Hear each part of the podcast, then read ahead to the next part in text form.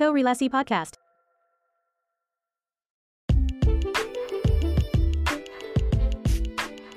Halo, kita ketemu lagi di Korelasi, satu obrolan podcast yang ngobrolin arsitektur dan kaitannya dengan berbagai aspek dalam kehidupan. Kali ini uh, cukup spesial, kita bakal ngobrol seputar topik arsitektur dan eksperimen.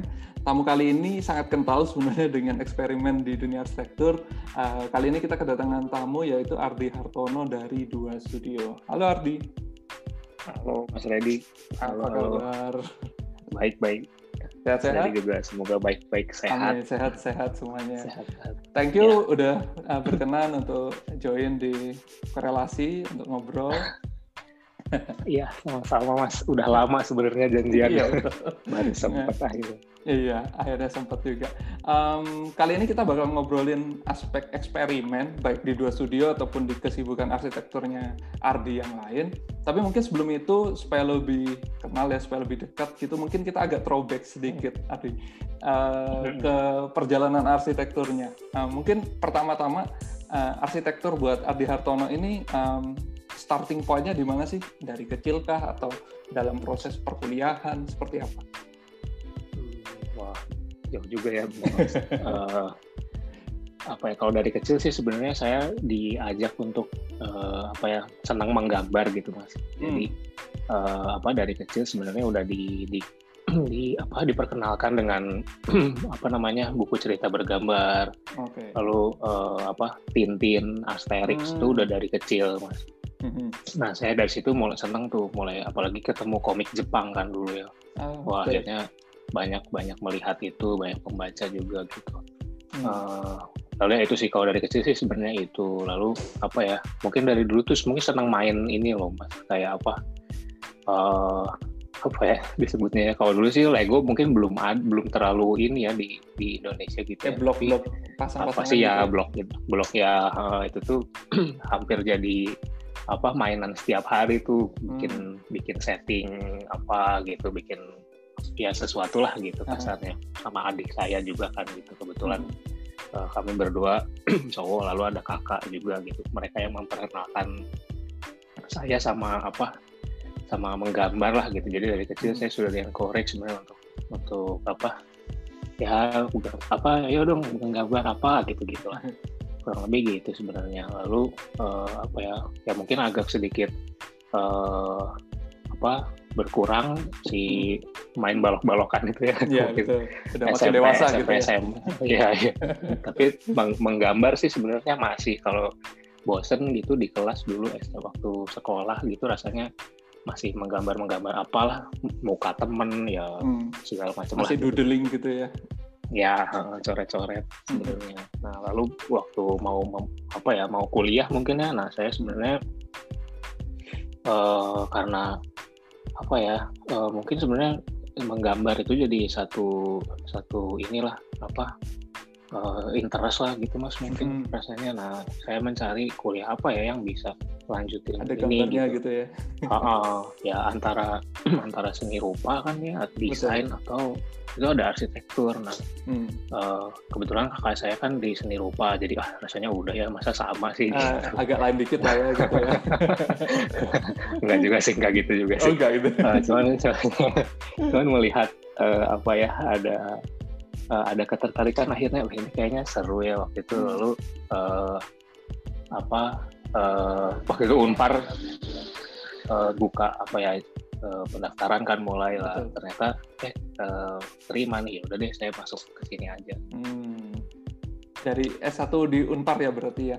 Itu Hmm, S1 di em, Unpar. kan tadi perjalanannya dari suka menggambar terus kemudian main blog istilahnya main ruang gitu ya walaupun sederhana gitu. Mm-mm. kemudian memilih arsitektur instead of desain grafis DKV mungkin dia seni rupa dan kawan-kawannya. Itu em, ada ada bayangan apa sih di awal terkait arsitektur ini? Eh, apa ya mungkin ini sih mas. Dulu rumah saya tuh kecil banget. Hmm. Eh, kecil banget terus diisi berenam sama anjing satu wah. Ini kayak terus eh, rumahnya rumah lama sih dari dari papa mama apa dari papa mama udah dari zaman dulu lah gitu Mm-mm. dari tahun 70-an sebenarnya Mm. Eh, terus eh, ya itu motivasinya sebenarnya adalah bisa nggak ya bikin bikin apa sesuatu nih buat buat nanti eh, apa ya ru- rumah lah yang yang lebih yang lebih iya, menyenangkan gitu ya. rasanya uh, buat buat uh, orang tua buat keluarga gitu. Karena dulu kita banyak problem sih sebenarnya. Hmm. uh, bocor ya, ya rumah terbang gitu gitu lah. iya rumah lama. Uh, dinding rembes gitu gitu lah ya. jadi hmm, apa ya itu rasanya biar nggak deg-degan gitu setiap hujan.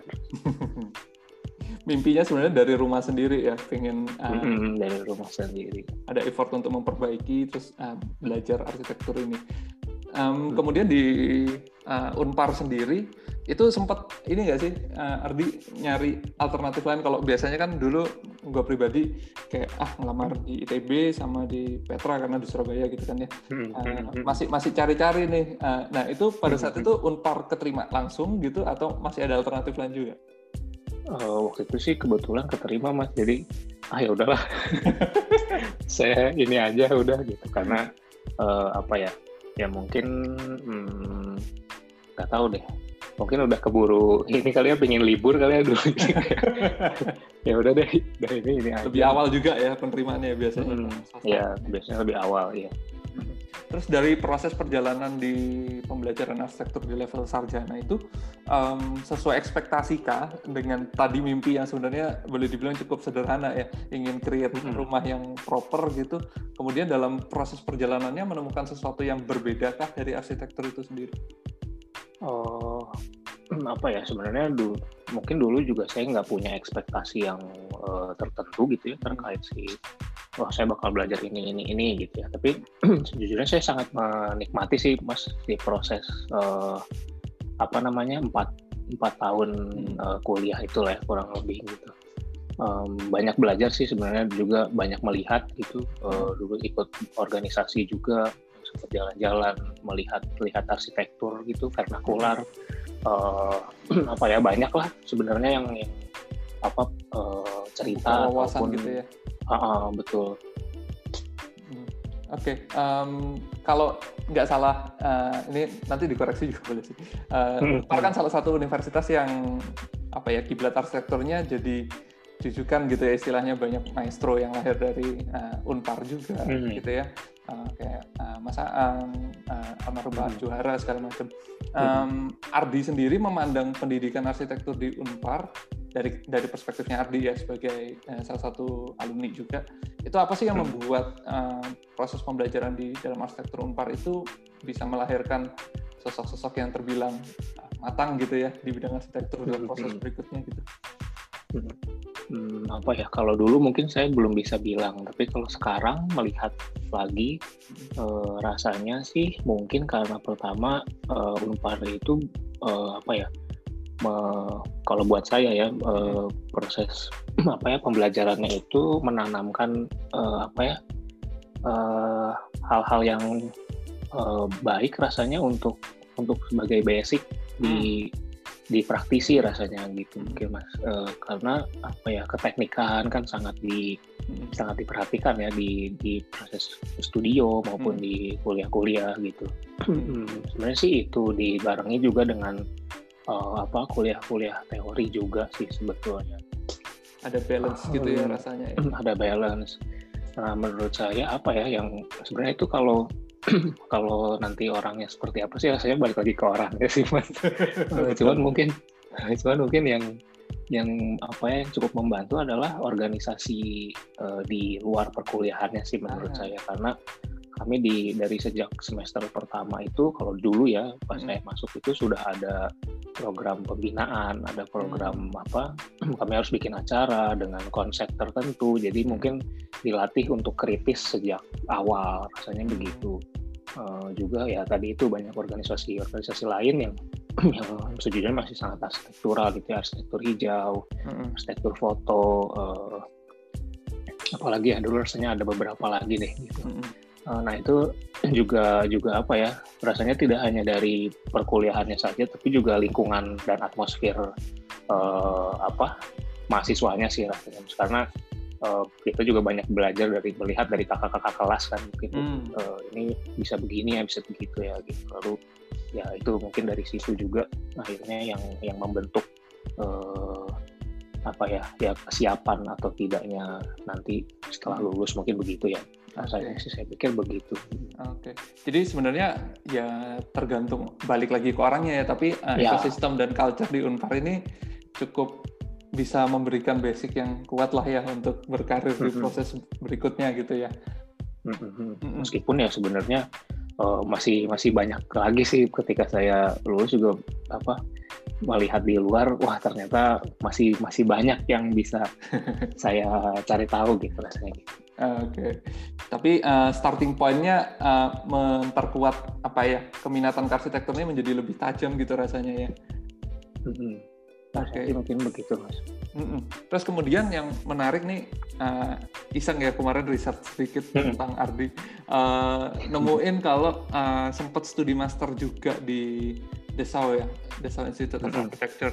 Itu uh, sejak lulus um, kan banyak nih pilihan ya, ada yang kemudian bekerja, ada yang kemudian um, gabung di satu konsultan, uh, kemudian gabung di developer, ada yang sekolah lagi. Nah, Ardi sendiri uh, mungkin boleh cerita sedikit kenapa sih uh, kemudian berkeputusan untuk uh, melanjutkan studi sampai ke di Jerman betul ya?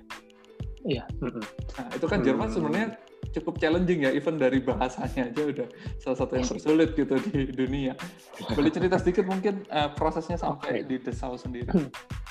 apa ya uh, jadi awalnya mungkin begitu lulus uh, apa bachelor S1 rasanya belum terlalu memang ada ada kepikiran ah saya mau lanjut studi rasanya tapi kapan dan uh, uh, mengambil ke arah mananya waktu itu jujur belum tahu karena waktu itu tuh uh, di semester semester akhir semester di S1 itu ketertarikan saya justru ke urban mas. Hmm. uh, uruh skripsi itu waktu itu tentang estetika urban sebenarnya. Hmm, lebih makro ya? terus uh, lebih makro. Nah, waktu itu nah makanya saya masih bingung nih. Tapi begitu lulus ada ada sempet ada tawaran mau bantuin nggak? Ada ada kenalan teman lah. Hmm. ini kantor kontraktor kecil gitu. Nah saya pikir uh, ya bolehlah nyobain uh, karena saya nggak pernah nggak pernah tahu uh, proses membangun dari nol tuh seperti apa sih. Hmm. kalau di kuliah kan hanya hanya melihat di lapangan aja ya foto-foto beres gitu konsepsinya aja kan ya nggak pernah nggak pernah. Teknisnya secara langsung tuh nggak pernah nggak pernah mengontrol melihat secara langsung gitu. Nah, makanya saya tertarik pingin pingin ngerasain di lapangan banyak tuh gimana sih gitu. Hmm Uh, nah di situ sih sebenarnya uh, titik ba titik balik saya memutuskan untuk S2 tuh waktu di kantor kontraktor itu. Oh. karena kantornya cukup pragmatis ya maksudnya ya udah bisnis gitu. Maksudnya uh, ya nggak apa-apa nggak apa-apa juga sih saya putaran kantor aja gitu ya. iya uh, uh, jadi waktu itu arsiteknya di kantor itu cuma saya doang gitu. Jadi hmm. arsitek seniornya baru apa resign. Jadi saya di ya makanya saya dicari apa mereka nyari orang untuk bantuin di situ gitu. Nah terus apa ya saya di situ sih karena uh, saya nggak punya akhirnya saya nggak punya mentor mas di awal-awal hmm. itu untuk secara desain. Hmm. Wah saya ini harus diskusi ke siapa gitu. Uh, kayak dipasrahin gitu ya iya dipasrahin udah terserah kamu di ah yang bener pak iya nah di situ sih akhirnya saya uh, kan pasti ada juga akhirnya buku referensi majalah ya. gitu ya dulu tuh harus Indonesia seperti apa gitu di 2000-an uh, apa 2010-an lah gitu. Mm -hmm. nah, uh, nah di situ saya melihat sih kayak mulai kenal proyeknya ya arsitek-arsitek uh, Indonesia lah gitu. Mm -hmm. uh, wah ternyata bisa begini ya, ternyata bisa begitu ya, ternyata ada ada karakter yang yang bisa di yang bisa di apa yang bisa diekspresikan lah kasar mm. gitu melalui proyek atau karya. Nah akhirnya saya gimana ya caranya bisa punya bisa punya karakter sekuat ini gitu. Mm-hmm. Uh, kok orang tahu ya, oh ini proyeknya Mas Aang nih gitu. kok bisa gitu ya? Dulu tuh saya kepenasarannya itu sebenarnya. Kok bisa gitu ya gitu. Karena uh, ya masih awal-awal ya gitu. Yeah. Terus akhirnya saya harusnya harus belajar lagi nih gitu. Mm-hmm. Tapi pada akhirnya udah nggak udah apa ya ketertarikan terhadap si urban itu uh, apa jadi jadi tidak jadi tidak sekuat itu lagi gitu karena kebanyak mungkin kebanyakan ngulik desainnya skalanya akhirnya mikro karena prakteknya di mikro gitu ya iya dan karena di kantor itu kan jadi ngulik detail ya mas sebenarnya ah, jadi betul. saya wah seneng nih gitu ada benda kecil nggak gede-gede banget tapi bisa di bisa langsung dibikin mock upnya bisa langsung ke ah. belakang gitu ke tukang kayu pak coba bikin ini gitu betul betul senang sih ngulik-ngulik yang kecil-kecil gitu. Uh-uh. Nah, akhirnya oh ya udah nih dari situ uh, apa sambil sambil menunggu mencari kuliah yang apa di mana gitu ya lanjutannya akhirnya saya memutuskan ah, saya harus pindah dulu nih ke kantor yang sifatnya uh, desain gitu hmm. uh, instead of karena saya merasa butuh butuh mentor sih sedikit lah gitu untuk dari gimana sih sebenarnya gitu kalau ya. kalau ya dari aspek desainnya proses desain uh, proses kerja desainnya itu seperti apa sih gitu. hmm. uh, meskipun kan banyak pendekatan yang banyak metode di tiap kantor pasti beda uh, itu sih kebetulan juga di di kantornya Pak Alex di Wastu Cipta Parama itu ada hmm. butuh orang juga jadi saya dikasih tahu teman juga ya udah deh saya coba gitu. Hmm. ternyata kalau dalam satu tahun di WCP itu lumayan belajar cukup banyak sih ada ada satu rumah yang begitu saya keluar dia selesai gitu hmm. ada beberapa apa ya karena Pak Alex juga cukup apa cukup uh, apa ya mungkin seru sih karena kita dibebaskan juga untuk mendevelop gitu ya. ide gitu. Ha, betul. Jadi nggak nggak top down harus gini harus gini. Betul, betul. Nah, Soalnya biasanya kan kantor-kantor tuh agak hmm. ini ya agak top down ya kalau udah ada prinsipalnya ya, udah ngikut oh, aja gitu ya. Iya. Ya, Pak Alex sih coret-coret pasti. Mungkin gini di mungkin gitu tapi uh, saya boleh mencari juga gimana gitu Nah, lalu sambil di situ saya sambil mencari tuh, wah saya mau kuliah di mana ya. nah, sebelum ke WCP itu sebenarnya saya udah prepare tuh mas, uh, udah gute, udah udah apa belajar bahasa Inggris lagi gitu, gitu sambil itu. Nah di satu tahun itu saya mulai mencari ke mana ya kira-kira. Sebelumnya DAAD itu beberapa kali apply tapi mental sih sebenarnya karena uh, apa ya udah sih sebenarnya juga waktu itu saya tidak ada yang apa oh, saya beneran mau ke jurusan ini gitu jujur masih masih nggak terlalu yakin gitu masih abu-abu gitu ya ya betul karena dia dia juga kan banyak uh, kebanyakan yang dikhususkan itu adalah uh, apa mata mata jurusan-jurusan yang memang bisa membantu nantinya untuk negara berkembang ini gitu. Mm -hmm. Jadi pasti banyaknya planning sebenarnya jurusannya di desain tuh tidak terlalu banyak gitu di list mm -hmm. Ya ada ada mental mental nggak ada. Nah udah saya mulai mencari mencari-cari aja alternatif. Nah ada nih uh, Desau ini gitu. Pertamanya kenapa Jerman? Karena salah satu yang biaya kuliahnya cukup murah sih rasanya di Eropa.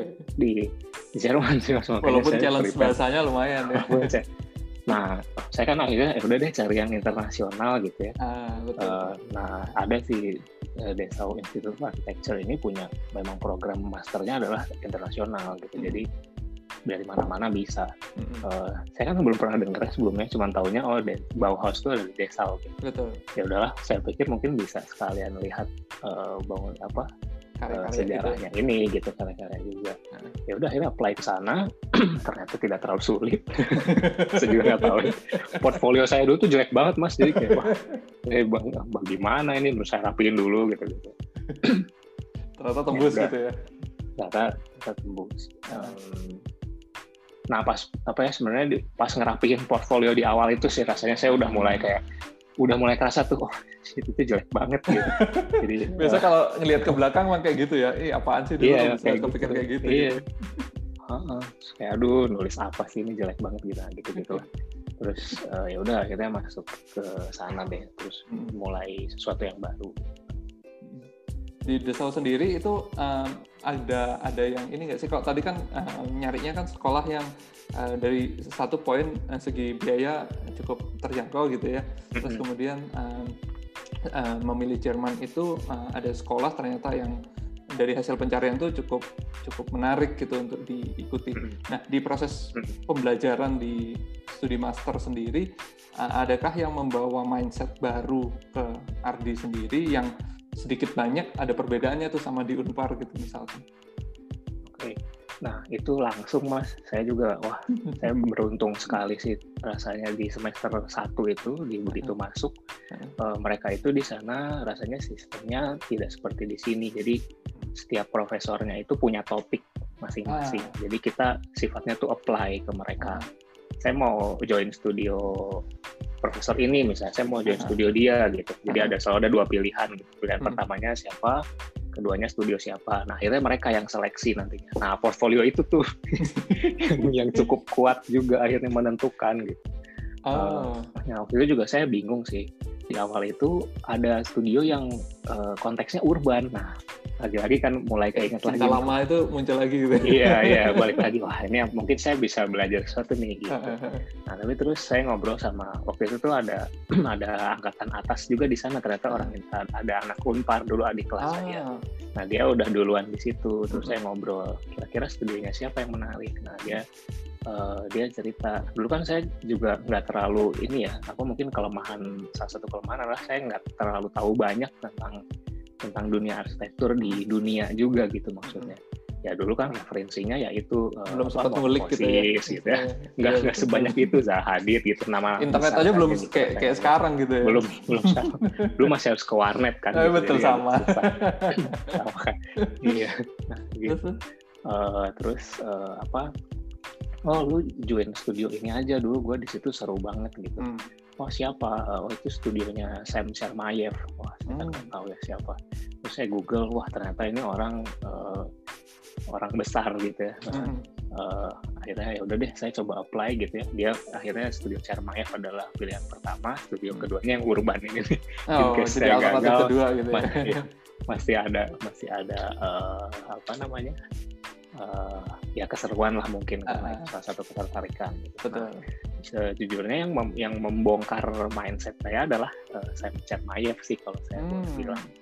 Uh, dulu kan apa pemikirannya sangat pragmatis ya Mas Reddy. Hmm. Jadi tidak pernah ada uh, konsep yang sangat uh, apa dipikirkan gitu rasanya. Hmm, hmm. Ya udah antara jadi dulu bangunannya terus konsepnya dimasukin belakangan nah, atau ya konsep atau ya konsep di depan tapi nggak matang gitu. Dari uh, dari zaman kuliah rasanya yang saya kerjakan tuh sesuatu yang gitu. Uh, uh, uh, ya desainnya jadi sih sampai di kantor juga gitu sampai hmm. uh, apa di dunia praktisi gitu ya tapi hmm. ya akhirnya uh, ada sesuatu lagi nih yang saya kenal baru gitu uh, nah dia yang ngebongkar uh, coba deh jangan gini coba jangan gitu gitu uh, menarik sih waktu itu bahkan di studionya dia bikin nggak tidak bikin arsitektur pun dalam proyeknya boleh gitu jadi ah. wah ini kok seru ya gitu yeah. tapi dengan pendekatannya sesuatu yang yang memang ada awalnya sih dia dari arsitektural gitu mm-hmm. reference awalnya itu uh, Remco khas uh, apa countryside itu ah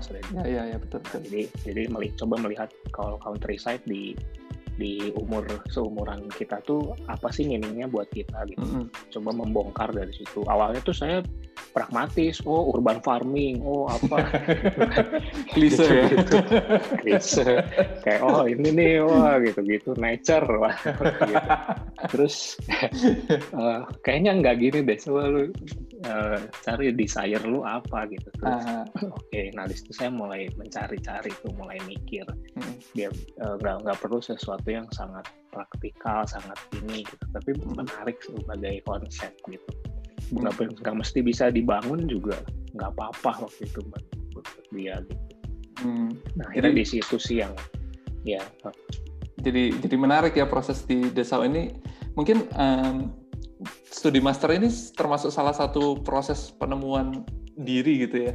Uh, iya benar, betul uh, mas karakter desainnya uh, kita ini sebenarnya ke arah mana sih dengan sekian macam percobaan dan studio itu tadi gitu ya. Hmm. Nah hmm. itu masih ingat gak sih uh, uh, pada saat studi master itu uh, tesis tesisnya desain atau penelitian? Desain. Desain ya. Desain, desain apa dulu? Base based on research, uh, research dulu. Jadi ada dua semester untuk tesis, satu semester adalah research, mencari topik sendiri, eh maksudnya topik besarnya udah ada ya, tema besarnya udah ada, tapi mencari setiap anak ini boleh keluar dengan interpretasi dan topik masing-masing gitu. Waktu apa uh, final itu eh, tesis itu temanya adalah remoteness. Nah ini juga hmm. uh, apa salah satu studio yang waktu itu uh, cukup menarik gitu. Udah kita incer dari semester awal, ini kayaknya menarik nih. Gitu. Uh, terus uh, temanya remoteness awalnya sih si uh, Yoris Profesor kami waktu itu tuh dia mau ngulik kayak apa cabin atau hut di di area-area remote gitu. Sebenarnya ah. yang mau dia gali itu itu skalanya kecil lah. Gitu. Nah, tapi terus uh, dia bilang juga, tapi saya nggak terlalu tertarik dengan 10 orang punya project yang mirip-mirip gitu. Hmm. Jadi kalian boleh kalian boleh uh, interpret sendiri-sendiri dan waktu itu menarik-menarik sih uh, teman saya tuh banyak terbantu juga melihat melihat teman-teman sih mas kaget gitu ah kok orang kok bisa mikir gitu ya? gini ya gitu segini ya gitu sangat seru akhirnya jadi banyak proses saling belajar rasanya di situ hmm. Gitu nah ya udah akhirnya uh, riset satu satu semester uh, waktu itu tuh akhirnya ini apa remoteness buat buat saya adalah dua kalau nggak solitude ya loneliness gitu nah hmm. uh, antara apa pilgrimage atau ya loneliness itu gitu sesuatu yang depresi ya. depresif lah misalnya hmm. nah lalu muncul tuh saya mencari isu mencari uh, apa uh, event-event atau insiden yang gitu pernah ya. terjadi fenomenal lah mencari konteksnya -hmm. uh, apa waktu itu tuh ada isu segregasi sebenarnya juga di Eropa jadi yang menarik adalah skalanya cukup kecil sih. Kalau ada di banyak tempat kan uh, refugee gitu dan lain-lain skalanya kan besar ya negara gitu. Betul. Nah ini skalanya bisa bisa di skala kota. Akhirnya saya menarik nih. Hmm. Kayaknya uh, waktu itu isunya di di beberapa kota lah. Khususnya di waktu itu studi kasus saya di Slovakia. Hmm. Uh, ini tanpa tanpa me, apa tanpa ada judgement khusus ya saya hanya melihat isu ini aja gitu. Hmm. Uh, apa jadi di sana ada ada orang gypsy namanya gitu ya pendatang-pendatang itu hmm. nah di sana itu apa penduduk lokalnya itu rasanya cukup tidak nyaman lah skeptis hmm. dengan dengan pendatang ini gitu hmm. nah akhirnya mereka itu dikelompokkan di ditaruh nih di dalam satu rusun besar gitu ya agak di outskirtnya agak di hmm. bagian luar kotanya gitu. Nah awalnya sih rasanya baru di situ aja kan udah ada terasa pemisahan ya gitu. Betul. Nah lalu belakangan itu mulai ada elemen-elemen fisik yang muncul nih. Nah, hmm. Saya membaca itu tuh saya jadi tertarik gitu. uh, beberapa pemukiman di dekat rusun itu ya kayak let's say rusun lah ya, hmm. apa ya apartemen lah flat hmm. gitu. Hmm mereka mulai membangun tembok mas jadi ah. uh, supaya mereka punya satu entry yang terproteksi gitu ya di sini kan banyaknya gated community gitu ya kayak bentuk semua perumahan gitu ya ya semua perumahan di Indonesia kan gated community ya kita Betul. rasanya kok terbiasa tapi di begitu di sana ternyata ini sesuatu yang tidak benar gitu rasanya karena uh, uh, apa ya ya tidak akhirnya jadi ada itulah gitu segregasi secara meskipun tidak mungkin tidak sekuat itu ya tapi ada ada bentukan fisiknya nih nah itu yang menurut saya jadi menarik nah akhirnya saya ngulik itu sih gimana si si apa tembok-tembok yang awalnya dipakai orang buat misahin sesuatu mm-hmm. uh, nah di di di tes, apa tesis desain saya itu saya mencoba ngebongkar gimana kalau tembok ini itu bisa jadi tempat orang ketemu gitu. Oh, kayak melihat kemungkinan lain ya. dari pembatas uh, itu ya justru ya. Iya, uh, ya akhirnya apa ya? Ya itu bentuknya sih semacam let's say akhirnya community center lah mungkin begitu ya. Hmm. uh, meskipun akhirnya juga saya tidak terlalu pusing dengan fungsi apa gitu tapi lebih lebih melihat gimana sih uh, menggunakan eh, elemen sesederhana bidang vertikal tembok gitu ya. Buat buat uh, punya banyak uh, apa namanya juga ya, ya betul oke okay. um, itu sih sebenarnya Ya, yang menarik um, mungkin ya dari tadi yang cerita Ardi sendiri di proses studi di Desa itu ada salah satu penyadaran gitu ya kalau sebenarnya bicara arsitektur nggak melulu building mungkin ya nggak melulu bangunan uh, hmm. utuh gitu bisa part dari bangunan bisa uh, dikaitkan sama isu konteks dan lain sebagainya. Nah um, proses eksperimen ini di di studi master ini um, maksudnya cukup membawa Ardi pada satu karakter tertentu, nggak penemuan karakter diri sendiri? Hmm, apa ya? Sebenarnya yang, yang salah satu yang waktu itu saya ulik ya mas adalah si drawing sih sebenarnya awalnya. Ah. Karena kan dulu sampai di kantor terakhir pun uh, oh ya biasa ngerender masuk software masuk ini jerat selesai gitu, Photoshop selesai nah ya udah sih sebenarnya nggak so tidak ada yang salah dengan rendering memang mm -hmm. uh, sangat meyakinkan sangat realistis gitu Betul. untuk di praktikal pasti membantu gitu. Nah, cuman waktu itu tuh di semester 2, di semester 1 pun juga uh, udah di selalu di encourage gitu. Gimana kalau mau presenting project kamu gitu? Hmm. Uh, oh, uh, rendering, oh maybe not gitu kayak coba maybe no gitu. Coba cari cari yang lain. Uh, seperti apa sih? Lalu saya melihat teman-teman juga nggak ada yang render mas di semester oh. itu. Jadi semuanya itu muncul dengan apa? Wah saya mau bikin ini, saya bikin ini gitu. Saya baru tahu tuh akhirnya bisa bercerita konsep atau bercerita arsitektur nggak mesti melalui medianya uh, lain gitu ya. yang medianya tuh banyak gitu ah, sebenarnya ah, betul. dan dan nggak perlu dengan satu ini aja gitu. Nah akhirnya kan di situ kami mencoba ya saya mencoba-coba ya gitu. Ya. Wah ini apa ya yang menarik ya gitu. Waktu itu akhirnya mencoba potongan perspektif gitu ya. Hmm atelier bawah itu ya, kan. betul. Akhirnya mencoba oh ternyata informasi yang bisa muncul banyak gitu untuk estetis ya teknikal gitu ya ya estetis iya betul nah tapi juga apa ya diagram sih akhirnya yang yang sangat kuat gitu ya diagram uh, line drawing gitu-gitu. Hmm. Nah di semester 2 itu profesor kami itu cukup apa ya, ya pembimbing kami cukup strict lah, nggak nggak strict sih maksudnya dia cukup ini juga. Uh, ya sama ditanya kamu mau present final nih gimana? Uh, mungkin saya mau nge, nge render coba mana lihat rendering terakhir kalian gitu. Saya buka kan. Wah kayaknya jangan deh. Coba ya dia dulu bilangnya agak-agak ini ya don't do uh, Chinese rendering. Gitu. Yang kayak agak cahaya-cahaya jualan banget gitu ya. Ya jualan warna-warni gitu kan balon-balon. Pop up banget gitu ya warnanya ya. terus? coba deh cari coba cari yang lain gitu hmm. nah, karena karena apa ya waktu itu sih masih sedikit di ada ada ada apa ada semacam uh, ajakan gitu ya cari yang lain gitu. Hmm. Nah akhirnya mulai mencari mencari yang lain gitu ya apa ya gitu. Nah sama teman-teman juga banyak mereka sebenarnya yang muncul dengan apa ya yang rendering pun masih ada gitu dan itu bagus renderingnya jadi ya udah gitu. ya, renderingnya jelek makanya suruh cari yang lain. oh ternyata akhirnya nemu uh, ada line drawing, ada collage, ada uh, apa ya bahkan dulu gambar tangan juga sangat di encourage sih kalau mau gitu. Cuman memang agak susah untuk terakhir karena kan harus banyak uh, apa ganti-ganti gitu ya udah nggak keburu gitu. Uh, ya itu sih rasanya akhirnya uh, apa ya mulai mencari oh bahasa grafis apa ya yang kira-kira cocok untuk menjelaskan project ini. Dan nggak setiap project itu mungkin harus dengan bahasa grafis yang sama tergantung bisa projectnya apa ya ceritanya dengan lewat gambar bisa sesuatu yang berbeda mungkin gitu. Ya, poinnya lebih ke ini ya, bagaimana mengkomunikasikan sesuatu pakai visual yang nggak mm -hmm. bisa ditembak rata tipenya gitu ya, tergantung yang mau diceritain mm -hmm. apa, butuhnya apa, kadang butuh iya. diagram, yeah. kadang butuh potongan perspektif, kadang butuh mm -hmm. geometri mungkin dan lain sebagainya. Iya. menarik lagi. Bahkan, bah, ya, ya mas. Gimana gimana?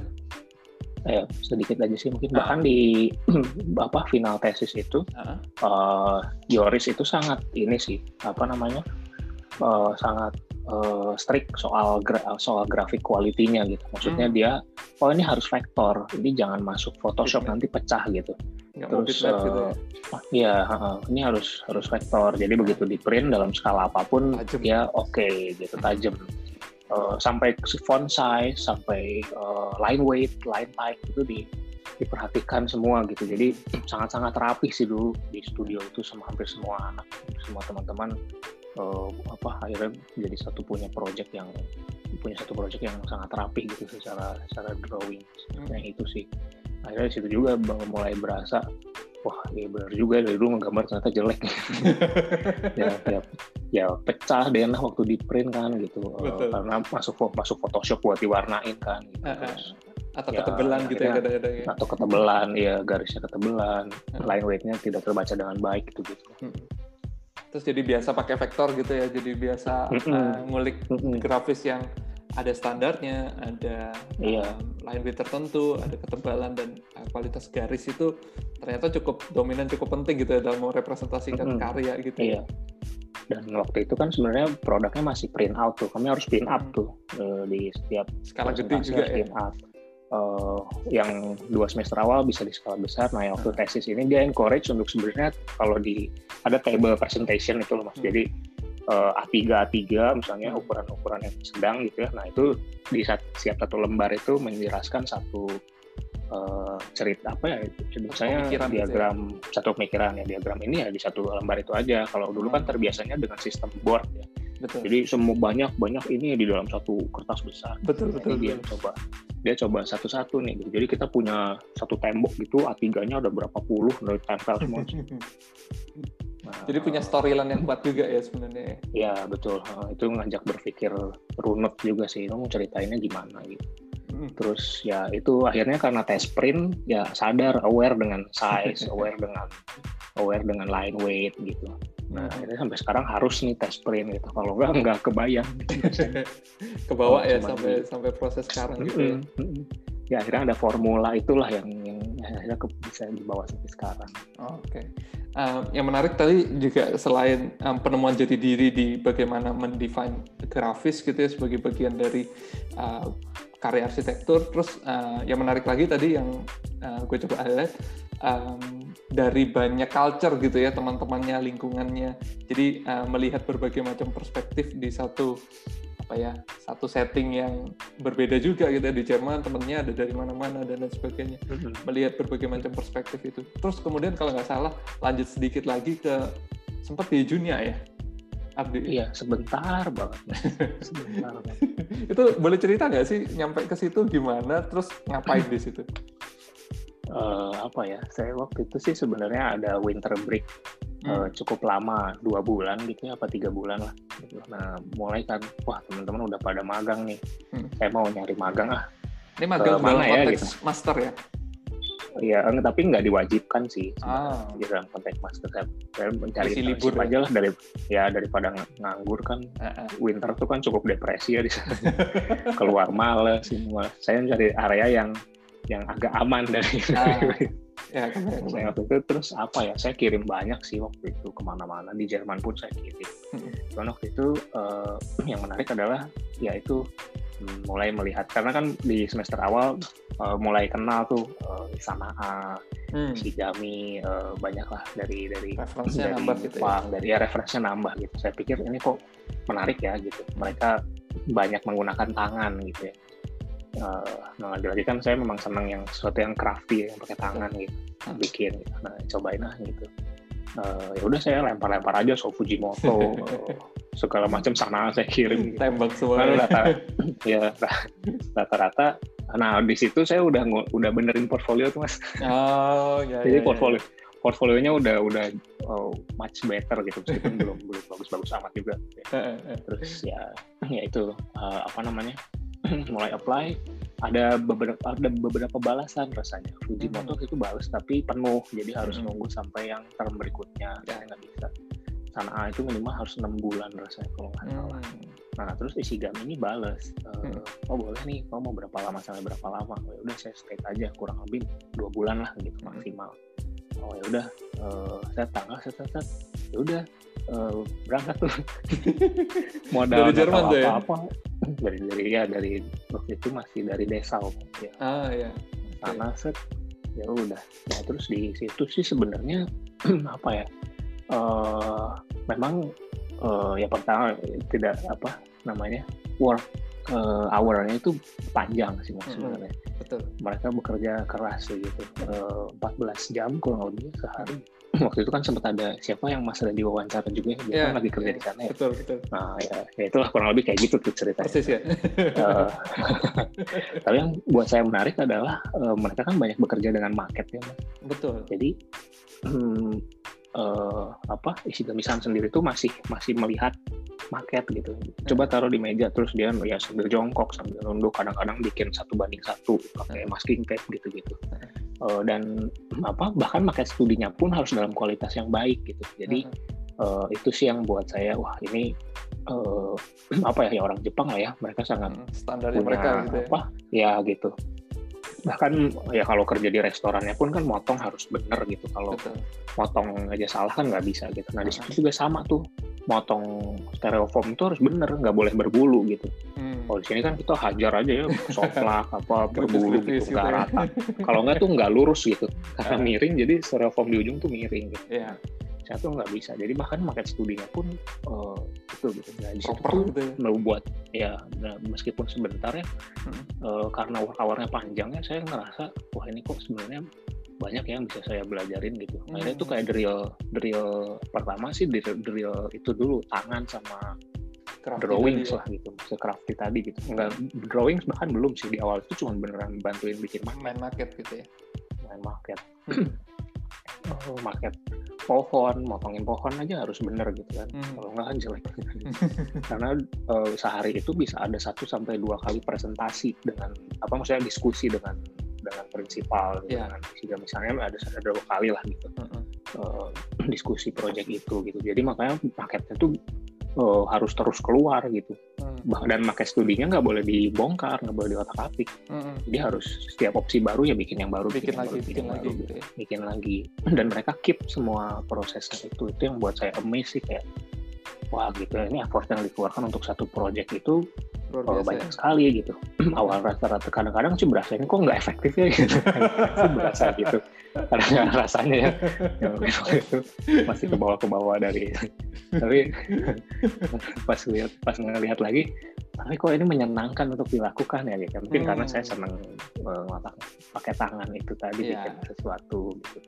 Dan drawings mereka kan bagus banget ya gitu. ya. Betul. Jadi saya banyak, banyak melihat sih oh itu bisa Kualitas begini buku gitu ya. Oh, ya, oh ini bisa gini caranya. Oh gimana?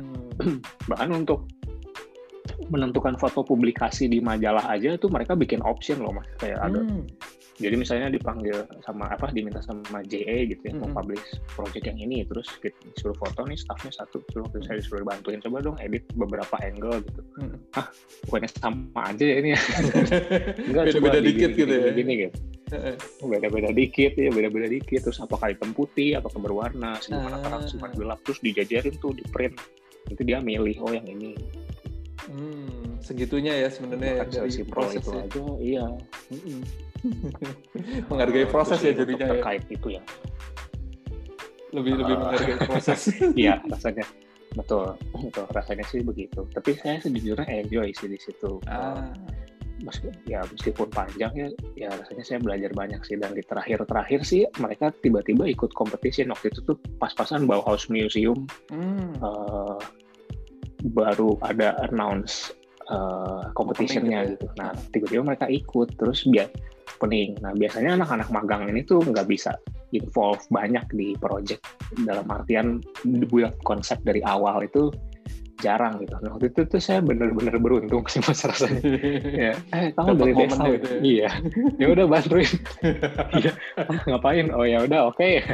Senang-senang aja gitu. Bahkan ada yang magang udah lama di situ. Ah, kok bukan gua ya gitu. Jadi baper juga. karena, karena tuh ya karena cukup ini juga sih meskipun yang internetnya banyak dari ya banyak dari luar-luar rata-rata semuanya dari luar Jepang lah gitu Hmm, semuanya foreigner gitu nah mereka kan punya ambisi dan ekspektasi besar ya rasanya gitu Betul. ya ini pikiran saya aja sih gitu. Heeh.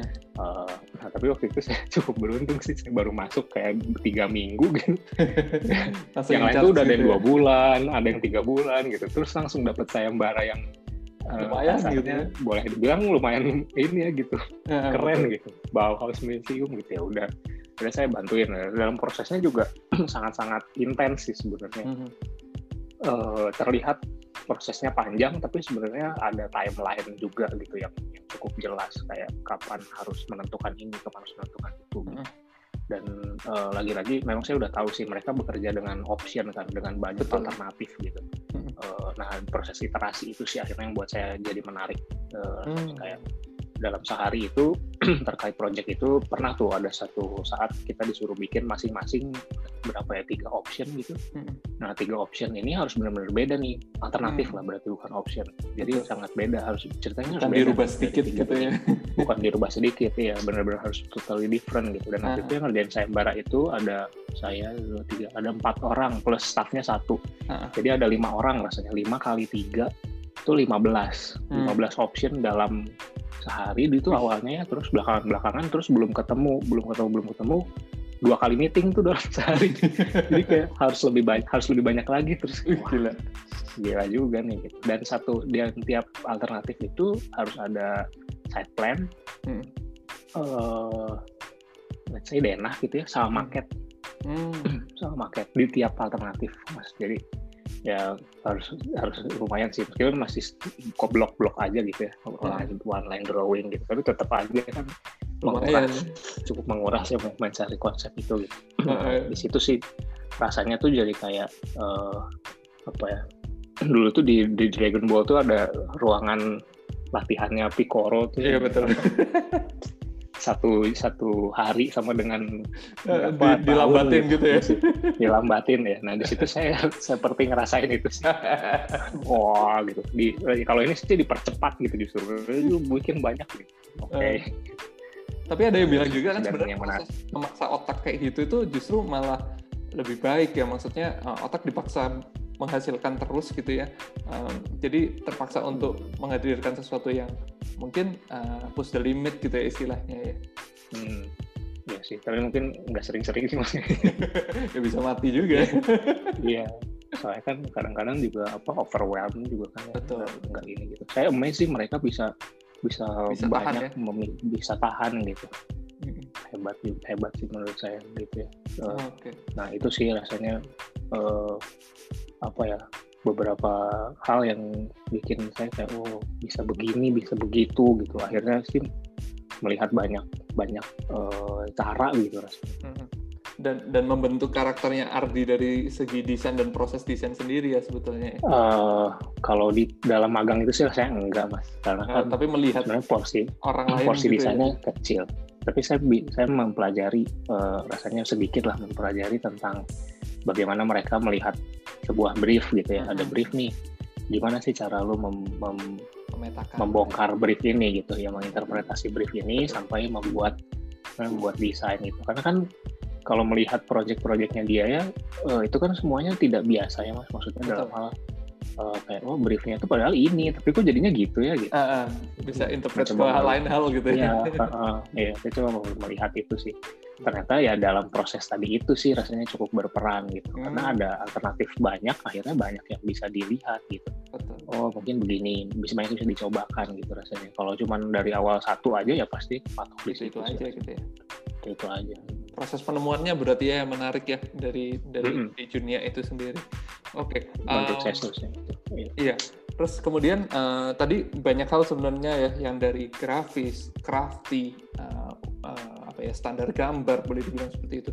Nah kemudian um, momen kembali ke Indonesia, Jakarta gitu ya, uh, dan bersama Dimas bentuk dua studio itu jauh nggak sih dari momen uh, lulus master atau masih ada uh, proses yang lain lagi? Hmm, apa ya waktu itu sih saya mikirnya uh, kalau either saya kerja di sana uh, atau saya pulang mau nyoba bikin sendiri, rasanya gitu mas. Karena uh, pertama kalau uh, selalu misalnya let's say nggak apa-apa sih sebenarnya kerja lagi gitu karena experience sangat penting ya sebenarnya gitu. Cuma waktu itu yang saya pikir adalah lebih ke wah saya ini punya beberapa pemikiran nih rasanya yang pingin saya cobain gitu mas ah. uh, terkait uh, grafis tadi terkait hmm. uh, desain terkait hmm. prosesnya juga gitu saya tuh pengen mencoba uh, ya nggak tahu juga ya saya juga kan uh, waktu itu juga baru bekerja di satu biro di Indonesia itu cuma satu gitu sebagai hmm. paling doang gitu uh, tapi saya pikir oh rasanya kok kalau itu pasti akan ngikut uh, kurang lebih sistem yang sudah ada seperti apa kan gitu. Betul. Nah saya itu punya beberapa pemikiran yang ah, saya mau mencoba nih gitu. Nah itu hanya bisa terjadi kalau saya bikin sendiri gitu Betul. rasanya. Kalau balik ke kantor nah, orang jadi, yang ikut polanya orang. Ya gitu. rasanya sih akan begitu gitu. Betul. Nah, ya udah deh. Uh, ya saya pulang duluan akhirnya karena waktu itu apa ya uh, ya ini sih sambil apply juga sebenarnya jadi waktu itu masih bingung sambil apply ke sana cuma saya nunggunya di Indonesia waktu itu Dimas masih di Berlin oh. uh, dia masih bantuin salah satu profesor untuk bikin apa ada satu kerjaan lagi hmm. terus uh, ya udah saya mulai mendevelop tuh uh, ya sambil bikin-bikin portfolio setup hmm. baru gitu untuk hmm. apply-apply itu hmm. terus uh, apa mulai kepikiran ah bikin apa ya website kali ya gitu gitu uh, tapi yang yang yang begitulah awalnya sih gitu terus uh, sebenarnya ada beberapa panggilan dari dari beberapa office di Berlin juga yang uh -huh. yang saya cukup uh, ya itu beberapa office yang menurut saya seru banget lah rasanya uh -huh. gitu uh, cuman waktu itu memang pertama yang pertama nih uh, udah interview tapi interviewnya kan Skype ya Skype ah, gitu karena dari Indonesia uh, juga ya karena dari Indonesia. Ya di sana siang saya malam kan gitu. Hmm. Skype terus mati lampu gitu. Gitulah ada ada ada kayak semesta ada, tidak mendukung gitu ya. Rasanya kok gitu ya gitu. Terus yang bikin makin kuat tuh kayak selesai interview lampunya nyala. Terus kayak wah ini kayaknya oh, iya. ini tanda-tanda alam gitu. Ya. nggak tahu juga sih itu bos. Aplikasinya masih dilanjutin. Cuman akhirnya hmm. uh, dia harus saya harus ke sana gitu untuk hmm. lanjut uh, ngobrol. Cuman uh, ah kayaknya kalau ke sana terus hanya satu office effortnya lo hmm, berlebihan ya, gitu lumayan harus ke ya beli tiket lagi dan lain-lain hmm. sama nyari tempat tinggal sebenarnya yang paling susah di Berlin itu Nah akhirnya udahlah saya coba. Nah lagi-lagi momen-momen itu Dimas masih di sana ngajakin di ikut sayembara mau nggak gitu. Ya udah, hmm. yaudah. Uh, ya ikut sayembara uh, IAI waktu itu terus uh, ya udah padahal Dimas di sana saya di sini ternyata uh, ngobrolnya masih masih nyambung sih sebenarnya. Ah. karena dari semester di sana dari semester 2 itu saya udah di studio yang sama sama Dimas sebenarnya. Ah, jadi uh, ngobrol tiap ngobrol diskusi uh, project ya ya berdua itu aja rasanya yang paling sering gitu. Mm-hmm. karena kan satu flat bareng gitu ya satu apartemen. Jadi pasti sarapan ngobrol makan malam ngobrol. Jadi hmm. gimana diskusi bareng. Dan rasanya kok uh, ini ya banyak gitu ya, banyak ya uh, oh, oh melihat banyak melihat hal yang sama lah gitu. Ini kok keren ya ini kok keren. Sama gitu keren melihat ini keren itu kerennya tuh hampir sama lah gitu. Nah, jadi rasanya itu saya sayembara waktu itu uh, cukup cukup berhasil secara bekerja jauh dari jauh gitu ya. Saya pikir oh rasanya bisa nih kalau uh, uh, ini ya kolaborasi gitu. Awalnya sih belum kepikiran itu tapi terus ketika saya banyak bekerja sendiri ya mas di sini sebelum Dimas pulang itu hmm. yang yang akhirnya missing itu adalah si proses diskusinya sih sebenarnya mas. Hmm. karena kalau sendiri kan wah ini gimana ya? Uh, tidak ada counternya gitu. sendiri gitu, gitu ya nggak ada counternya. Ini tuh jelek nih kayaknya bagusan gini gitu. Akhirnya saya pikir oh ini harus bentuknya nggak bisa sendiri nih uh, akhirnya ya udah pas-pasan Dimas pulang waktu itu terus dia juga berpikir hal yang sama. Ah. jadi ya udah tidak waktunya dia lebih mendukung ya dibanding untuk, mati lampu tadi ya. uh, iya. Ya, akhirnya tidak panjang tuh untuk decide ya udah yuk kita cobain. Ya udah dari situ deh mulai. Okay. nah dua studio sendiri sebagai sebuah biro arsitektur kan eh, nggak uh, bohong lah dari proses yang Ardi alami tadi kelihatan banget di di dua studio sendiri dari karakter arsitekturnya, karakter grafisnya termasuk gitu ya, karakter visual dan lain sebagainya. Itu memang di set dari awal dan masih konsisten sampai sekarang atau mengalami proses yang eksperimental juga sebenarnya. Hmm, di awal sih sebenarnya kita mencoba-coba sih mas. Hmm. Kalau melihat uh, kalau scrolling Instagram sampai bawahnya nggak agak panjang sih tapi rasanya masih ada tuh yang sifatnya agak semi-semi ngerender hmm. terus agak meskipun nggak totally ngerender ya tapi hmm. ada material yang beneran ditemplokin banget gitu hmm. uh, ada masih ada yang masih ada yang seperti itu nah hmm. tapi di awal saya sama Dimas tuh kami banyak ikut sayembara sih mas hmm. nah uh, lokal maupun enggak sih banyak kan. Rasanya waktu itu saya balik internasional sih lebih banyak. Uh-huh. nah dari situ tuh uh, kayak mencoba oh ini mungkin gambarnya gini nih oh ini mungkin gambarnya gitu tuh. Nah di situ rasanya mulai mencari palet mulai mencari uh, library gitu. Bikin library sendiri sih akhirnya uh karena kata bahkan misalnya sesederhana orang gitu ya gambar yeah, orang. Nah cut out cut out gambar human figure ini udah saya udah saya mulai sebenarnya waktu di waktu di studio tesis tuh saya udah mulai bikin udah nyicil nyiapin oh, gitu ya? udah udah punya library sedikit orang-orangan itu lah Aha. karena di waktu di Isigami saya lihat mereka punya library itu ada ada orang ada pohon ada hmm. ada equipment apa furniture furniture hmm. ada ini ada itu mereka tuh punya punya yang personal studio mereka gitu hmm bahkan sana gitu ya. punya ya sana punya human figure kan akhirnya dipakai semua orang betul ya di mana-mana deh iya nah saya akhirnya oh ini bisa nih kalau kita bisa punya karakter itu rasanya di gambarnya bisa punya cerita yang yang yang, ya. itu gitu yang personal iya hmm. Nah dari situ sih mulai koleksi library, koleksi palet gitu. Sebenarnya sih ide ide awalnya kita pinginnya sebenarnya di di setiap project karena beda-beda ya mungkin bisa punya karakter visual yang berbeda juga gitu dari gambarnya cuman uh, di awal-awal kita cukup senang dengan uh, karakter yang ini jadi kita coba uh, pertahankan dulu ya bukan pertahankan ya mungkin kita coba pakai agak panjang nih ya apa yang akan hmm. terjadi gitu rasanya dengan dengan karakter visual seperti ini dan akhirnya rasanya jadinya cukup terlihat cukup konsisten dengan si Betul. collage itu untuk beberapa waktu gitu. Mm-hmm. nah, tapi lagi-lagi itu uh, kami gunakan juga sih mas karena oh, akhirnya realize kalau membuat collage itu nggak cuman apa ekspor SketchUp terus ditempelin material atau tekstur gitu. Mm-hmm. Nah sebenarnya kita bisa bikin itu dari nol sih. Ada mm. beberapa gambar yang kami bikin dari nol, nggak nggak pakai baik nggak pakai base 3D sama sekali gitu ya ya nggak pakai base 3D gitu ah. jadi ya base di situ melatih proporsi uh, feelingnya lebih jalan ya? Iya lebih jalan. Kayak bikin gambar manual zaman dulu lah iya gitu. betul. Cuman digital ya kan, gitu ya, ya cuman cuman ini digital gitu. Uh. sebenarnya itu kan possible ya gitu. Di situ hmm. tuh mulai sebenarnya ini juga agak bodoh sih rasanya gitu. Karena kan ngapain buang-buang waktu gitu? Nah cuman saya melihat beberapa presiden yang juga banyak buang-buang waktu ya rasanya gitu. jadi ya tadi di beberapa kantor dan beberapa yang prosesnya sangat uh, cukup ditekankan gitu saya hmm. pikir bah kenapa enggak ya? Gitu cobain aja lah gitu. Hmm. uh, akhirnya awal-awal itu ya gitu mencoba oh kalau naruh lampu di sini itu tingginya segimana ya wah ini segini gini gini. Nah di situ sebenarnya ngulik nguliknya gitu. Karena kan uh, apa ya sebagai yang masih muda gitu ya kadang-kadang kita nggak punya awareness atau kesadaran yang cukup tinggi terkait posisi lampu, posisi Betul. saklar gitu-gitu yang kecil-kecil bahkan lewat bahkan semua ya biasanya kayak gitu ya. Iya iya. Akhirnya kan itu jadi jelek ya di desainnya. Oh ini di sini sih gitu. Kalau kita lihat Kazuo Shinohara atau hmm. siapa ya arsitek-arsitek yang sangat uh, uh, detail melihat itu gitu akhirnya ruang itu bisa jadi sebuah komposisi itu. Lampu gantung itu bisa jadi elemen garis dan titik. Bisa ada titik lagi di mana ada garis yang lebih tebal di mana itu sangat menarik sih pada akhirnya dan itu rasanya hanya bisa dicobain dengan menyenangkan lewat si collage tadi gitu. Hmm. Wah, kayak bagusnya di sini ya. Oh, ini kurang geser ke kanan nih, misalnya gitu-gitu tuh bisa bisa di bisa kita rasain di situ rasanya waktu itu sih begitu. Hmm. Sempat ada beberapa periode yang jebakan juga. Hmm. Kami ya udahlah cepat aja nih sketsa tempel-tempel gitu. Tapi terus akhirnya ada sesuatu yang hilang gitu. Wah ini kayaknya enggak ini ya. Nah, Kayak ke belakang gitu ya.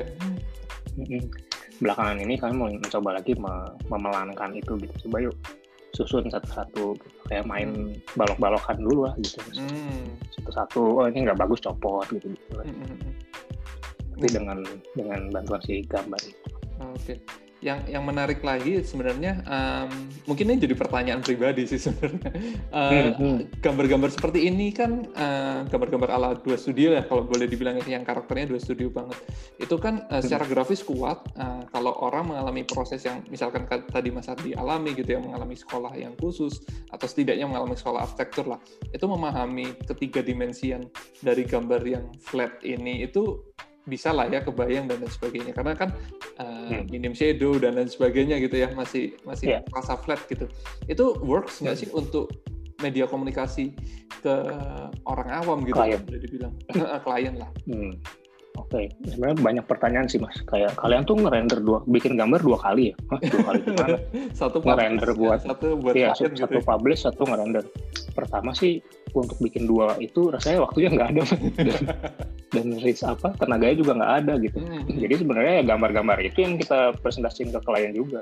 Hmm. Uh, memang apa ya dulu sih pengalaman saya gini sebenarnya waktu di beberapa kali ya di awal-awal saya bekerja gitu ya mm-hmm. kan masih menggunakan SketchUp gitu ya 3D yeah. dan rendering bahkan mm-hmm. bahkan merender pun dan pakai SketchUp diputar-putar gitu ya kadang-kadang klien juga nggak nggak ya, kebayang tuh mas. Nggak nggak jadi kayak ah itu gimana ya? Gitu. Nah akhirnya kita sadar kalau media ini nggak bisa sendiri gitu. Hmm. uh, makanya drawings ya udah begitu denah pasti clear kan kelihatan hmm. ya denah layout gimana gitu sistem hmm. potongan tampak. Nah lalu ada collage itu ya gambar-gambar uh, ya yang agak uh, kartunis gitu hmm, agak betul. kartun gitu ya rasanya gitu ya oh ya selalu gitu sih komennya. Di uh, dim nggak kelihatan nih coba agak lebih jelas sedikit gitu. Dikontrasin uh, itu apa sih? Ya saya nggak ngerti ini saya nggak ngerti gitu. Makanya setiap kita presentasi selalu dengan market juga sih mas. Hmm. uh, kami juga membuat market studi sebenarnya. Hmm. karena ya melihat melihat di studio di Tokyo itu ya membuat ya. market studi kami senang sih. Meskipun jumlahnya tidak sebanyak itulah gitu tapi kami masih encourage teman-teman di studio ayo dong bikin market. Pertama buat kalian lihat sendiri juga. Terus nanti bisa kita bawa bisa kita present ke klien juga. Nah dengan market sebenarnya mereka jauh lebih mengerti sih mas. Oh nantinya begini nanti itu begitu. Karena fisik gitu ya sebenarnya. Mm -mm, mereka bisa ngerasain kayak oh ini nanti masuk ke sana ya oh ya gitu. Bahkan dari situ muncul diskusi sih akhirnya oh ini gini gini oh. dan sebenarnya apa ya yang cukup membantu adalah ketika si gambar ini dibuat cukup abstrak dan tidak terlalu detail, mm-hmm. jadi diskusi yang terjadi di awal itu tidak uh, uh, masih masih di level yang uh, sama gitu, di layer mm-hmm. yang sama. Mm-hmm. Kayak diskusi, diskusi tentang uh, atmosfer atau apa mood gitu tuh masih hmm. masih sangat nyambung gitu karena kalau dari awal kita udah muncul dengan gambar yang cukup detail hmm. nanti nggak ada mas biasanya diskusi itu kalau ya, dulu kontribusi ya, dari klien gitu ya jatuhnya ya uh, jadi langsung langsung diskusinya oh ini kayunya jangan yang ini deh. Uh, oh ini saya nanti mau pakai lampunya yang melihat jadi kemungkinan lain gitu ya jadinya ya. Iya uh, jadi diskusinya itu udah terlanjur detail di awal. Hmm, hmm, dan mereka udah sangat misalnya yakin gitu akhirnya tuh ya udah jadinya itu gitu tanpa ada tanpa ada sesuatu yang lain lagi. Bahkan uh, skala proporsi ruangnya akhirnya tidak terlalu diobrolin. Kadang-kadang mungkin ya ini mungkin ini pengalaman saya aja sih mas rasanya makanya jadinya ya udahlah kita coba dengan seperti ini. Oke, selain kualitas grafis tadi ya mungkin yang sangat kuat yang menjadi identitas.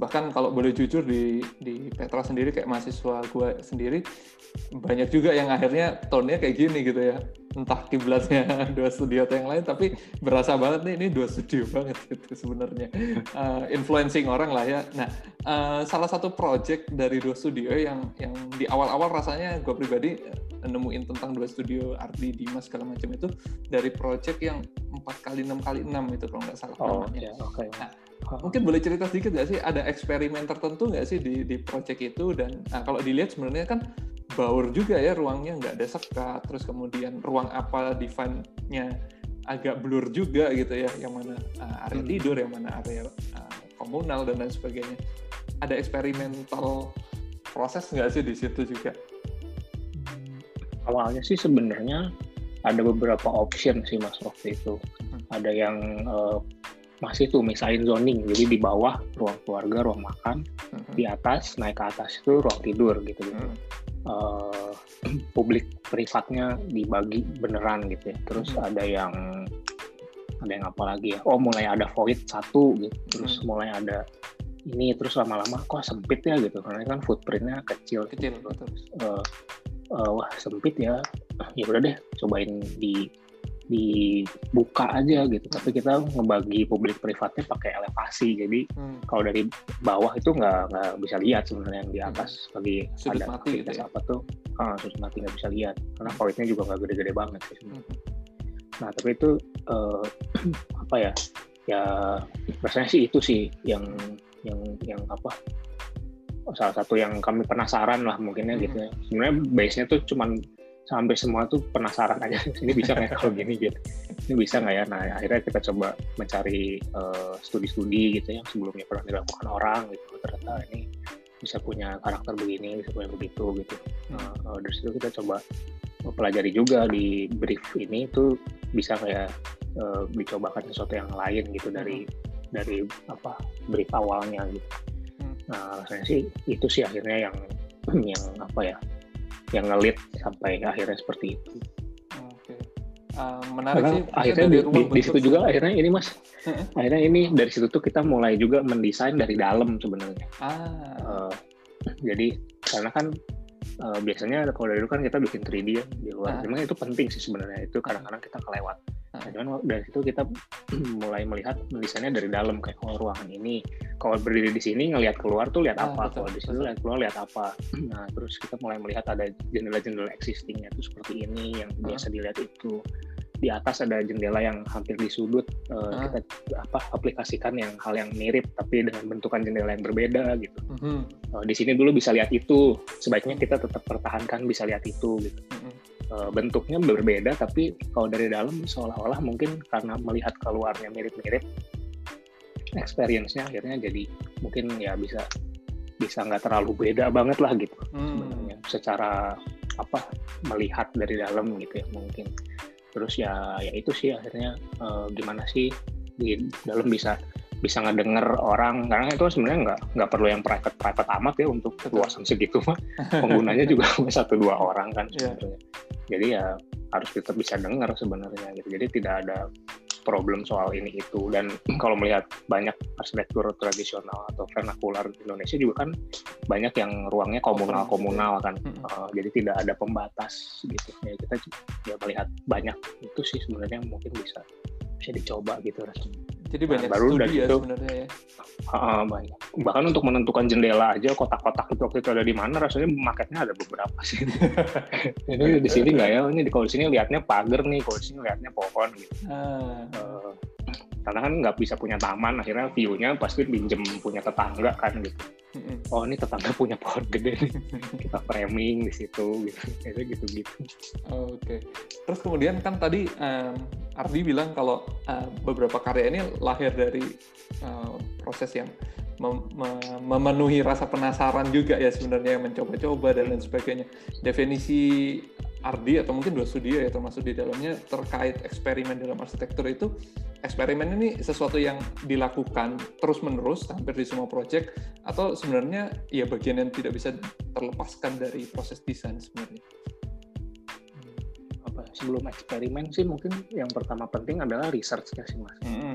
karena uh, kan eksperimen juga pasti ada research awalnya goalnya juga ya sebenarnya menurut saya sih menurut saya sih tidak mungkin lepas jadi okay. pertama researchnya akan jadi penting sih mm -hmm. uh, Nah, kalau kebetulan ada project yang memang bisa kita uh, apa ya, bisa kita ulik pakai uh, apa ya dengan riset yang cukup dalam, uh, apa ya kita sebisa mungkin di setiap project kita lakukan riset sederhana lah, meskipun itu hanya rumah tinggal hmm. juga gitu misalnya, bahkan justru harus lebih banyak sebenarnya gitu. Uh, Nah dari situ terus uh, kalau bisa memang ada sesuatu yang baru dicoba nih ya udah kita coba gitu. Uh, nah kalau nggak kalau nggak gitu sebenarnya di saya sama Dimas sih sebenarnya di waktu awal-awal ngobrol bisa nggak ya di setiap tahun itu kita punya satu topik atau tema tertentu untuk hmm. diulik gitu. Jadi di hmm. di luar project kita punya semacam apa studi mandiri lah di kantor gitu, studi tentang ini itu gitu. Hmm. Nah dari situ tuh sebenarnya mulai iseng-iseng uh, ngembangin apa, nyobain inflatable, uh, nyobain uh, mainan kertas nyobain apa nyobain ini itu lah hmm. mainan kawat gitu gitu hmm. akhirnya di situ sih sebenarnya oke okay. Uh, berarti riset ini mendasari proses desain sebenarnya ya, yang kemudian mau kemudian eksperimennya dengan material, eksperimennya dengan bentuk, hmm. eksperimennya dengan grafis, yaitu uh, didasari dari riset dan goalnya si proyek sendiri yeah. sebenarnya seperti apa gitu ya. Hmm. Nah, yang menarik juga pada saat itu mungkin Abdi ingat juga ya sempat mampir ke Petra yang disuruh presentasi tapi nggak tentang arsitektur gitu, tentang yang lain gitu. Nah, kalau nggak salah yeah. pada saat itu presentasinya menarik banget terkait yang apa pakai apa kantong plastik ya kalau nggak salah itu ya yang hmm. masuk ke dalam plastik untuk define personal yeah. space kalau nggak salah terus kemudian ada pita-pita dan lain sebagainya. Nah proses tersebut itu di dua studio sendiri sebagai sesuatu yang memang menjadi tema tadi ya tahunan dan lain sebagainya atau sebenarnya kesempatan yang datang berdasarkan proses di kantor memang seperti itu gitu. Apa ya? Lagi-lagi eh enggak rasanya kalau dikaitkan sama eh kesempatannya maksudnya project gitu ya? Hmm, betul uh, kalau saya kalau bergantung sama project sih agak agak cukup ini ya Kunci, belum ya? tentu bisa nih gitu ya betul. tapi makanya uh, kayak waktu bikin plastik itu tahun berapa ya 2017 mungkin mm -hmm. 2017 lah rasanya ngegabungin plastik itu yeah. 2018 itu jadi 2017 2018 kita ngulik proxemics awalnya tuh karena ah. karena nemu nemu lagi buku hidden dimension itu terus mulai baca lagi wah ini menarik banget ya gitu mm-hmm. soal distance soal ini visual soal mm-hmm. apa teritori lah gitu. Mm-hmm. Nah ya udah yuk kita cobain yuk ada bubble ini kita bisa nggak ya? Nah terus bikinnya apa ya? Nah sebenarnya saya juga waktu itu lagi lagi ngeliatin ini kok inflatable structure menarik ya cobain mm-hmm. deh. Gitu. Plastik cor di waktu itu sih slot tip masih slot tip slot tip gembungin gitu pakai kipas angin gitu gitu. Mm-hmm. Uh, nah di situ sih itu di dua, 2017 2018 terus 2019 itu kayak mainan apa ya uh, 2019 itu ngulik apa ya oh lupa ya uh, banyak ya sebenarnya ada ada vertical monopoli segala ya yang ya, ya, ya itu itu 2018 pasti hmm. main, itu kan tapi kebetulan briefnya udah menarik tuh mas kalau itu hmm. karena kan kita disuruh memang mainan kertas tuh jadi ya udahlah ini kebetulan banget nih ini apa sih konteksnya kayak instalasi gitu ya sebenarnya ya? Uh, sebenarnya pameran sih mas. Waktu uh -huh. itu tuh uh, kami diajakin sama uh, rekanan kuratornya untuk hmm. uh, mereka kerja sama sama si RJ Paper ini jadi mereka rutin bikin hmm. pameran untuk promoting kertas-kertas mereka gitu. yang kertas saya kertas yang rada spesial yang rada premium lah mereka bilangnya gitu hmm. disuruh dieksplor nih ngundang desainer seniman gitu itu mengolah si ada banyak ini ya? juga ya? sebenarnya mengolah kertas ini jadi apa hmm. gitu.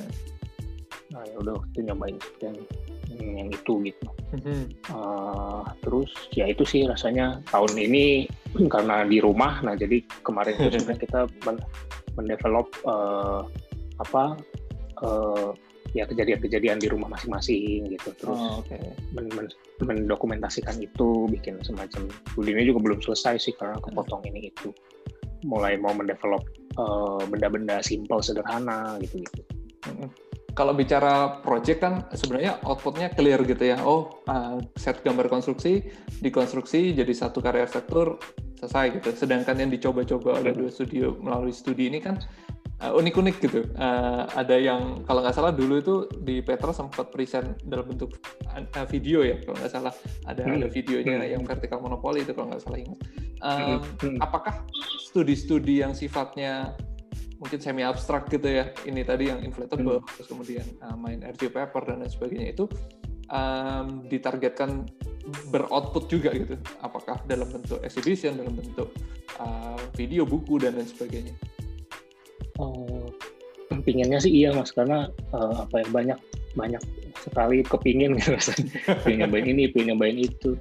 Uh, cuman mungkin harus satu-satu sih. Mm-hmm. sebenarnya publikasi sih yang kami ingin coba. Itu sebenarnya publikasi. Uh, cuman bentuknya uh, masih belum tahu nih. Sebenarnya pinginnya sih pun ada semacam apa ya hard copy lah gitu. Cuman uh, masih mengumpulkan uh, apa konten dan mencari benang merah sih sebenarnya karena hmm. di, di dari kemarin-kemarin kan cukup serabutan ya tergantung hmm. apa yang lagi pingin available gitu ya juga ya ya yang yang interestnya lagi di mana aja gitu hmm.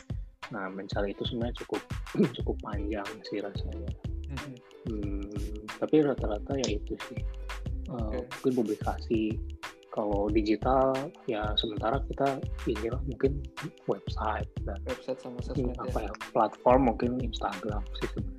Hmm. hmm. Terus kemudian yang menarik lagi uh, eksperimen ini salah satunya yang cukup besar ya skalanya itu yang bareng Mas Ari ya di Sunyata. Mm -hmm. Itu uh, pakai kertas dan lain sebagainya. Uh, eh, gue datang sih pada satu di Surabaya lagi ada roadshow-nya Sunyata, Mas Ari cerita segala macam. Mas Ari ya. Iya betul. Cuman kalau dari sudut pandangnya Ardi sendiri, Sunyata ini um, punya punya peran khusus nggak sih di prosesnya dua studio sendiri? uh, perannya sebenarnya sangat sangat sangat besar sih. uh, pertama itu uh, ya lagi-lagi kami sangat beruntung sih sebenarnya uh, diajak Mas Ari waktu itu terus kebetulan ya diberi kesempatan memang untuk mendevelop pavilionnya terus uh, apa ya mulai dari konsep awal kira-kira desain seperti ini material juga banyak diskusi Mas Ari. Gimana kalau ini itu awalnya banyak sih kita mau coba pakai benang pakai kain pakai apa gitu ya. Dipertimbangkan mobilisasinya juga ya kalau nggak salah ya. Betul betul. Sampai sekarang eh, sampai terakhir ketemunya si kertas Tyvek itu uh -huh. yang sang apa yang paling oke okay lah rasanya untuk uh, diolah, diolah selain lebih lanjut gitu develop uh -huh. lebih lanjut uh, mulai dari konsep mulai dari uh, development gambar kerja sampai uh, apa ya yang sangat itu tuh kami benar-benar ngerasain sendiri bikin mock up sendiri. Karena kan uh, gimana ya nyuruh tukang? Coba pak angkat langsung ya prosesnya ya sebenarnya Hah, kertas pak? Buat apa? Gitu kan. Kayak terus ya mereka kan nggak se kadang-kadang tidak serapih itu ya tidak setelaten tidak sesabar itu ya. Uh, uh, jadi akhirnya memang kita sendiri tuh yang harus manjat-manjat uh, naikin tas. Waktu itu kan bikin mockup di Jakarta dulu kan sebelum hmm. ke sana. Uh, itu lalu di sana pun akhirnya kita nggak berani ngasih uh, orang di sana untuk konstruk kertas ini rasanya harus kita sendiri jadi akhirnya waktu itu kita berangkat lebih awal untuk ya di sana ngejahit uh, bahkan Mas Alinya pun sampai ikut ngejahit hmm. jadi kan rasanya itu sangat menarik sih terus uh, akhirnya banyak sekali sih yang kami belajar mulai dari koordinasi hmm. uh, sampai juga di sana praktikally di bekerja dengan kontraktor lokal hmm. uh, apa dengan deadline deadline tertentu gitu hmm. ninggalin project di Indonesia. Kesedot ya uh, konsentrasi sama perhatiannya ke iya. Mm -mm. Tapi uh, sebagai sebuah pavilion yang represent Indonesia sih kalau menurut gue pribadi itu uh, sangat berhasil sih. Maksudnya tidak literal tapi ada interpretasi-interpretasi yang bisa beragam juga dari penikmat-penikmatnya masing-masing.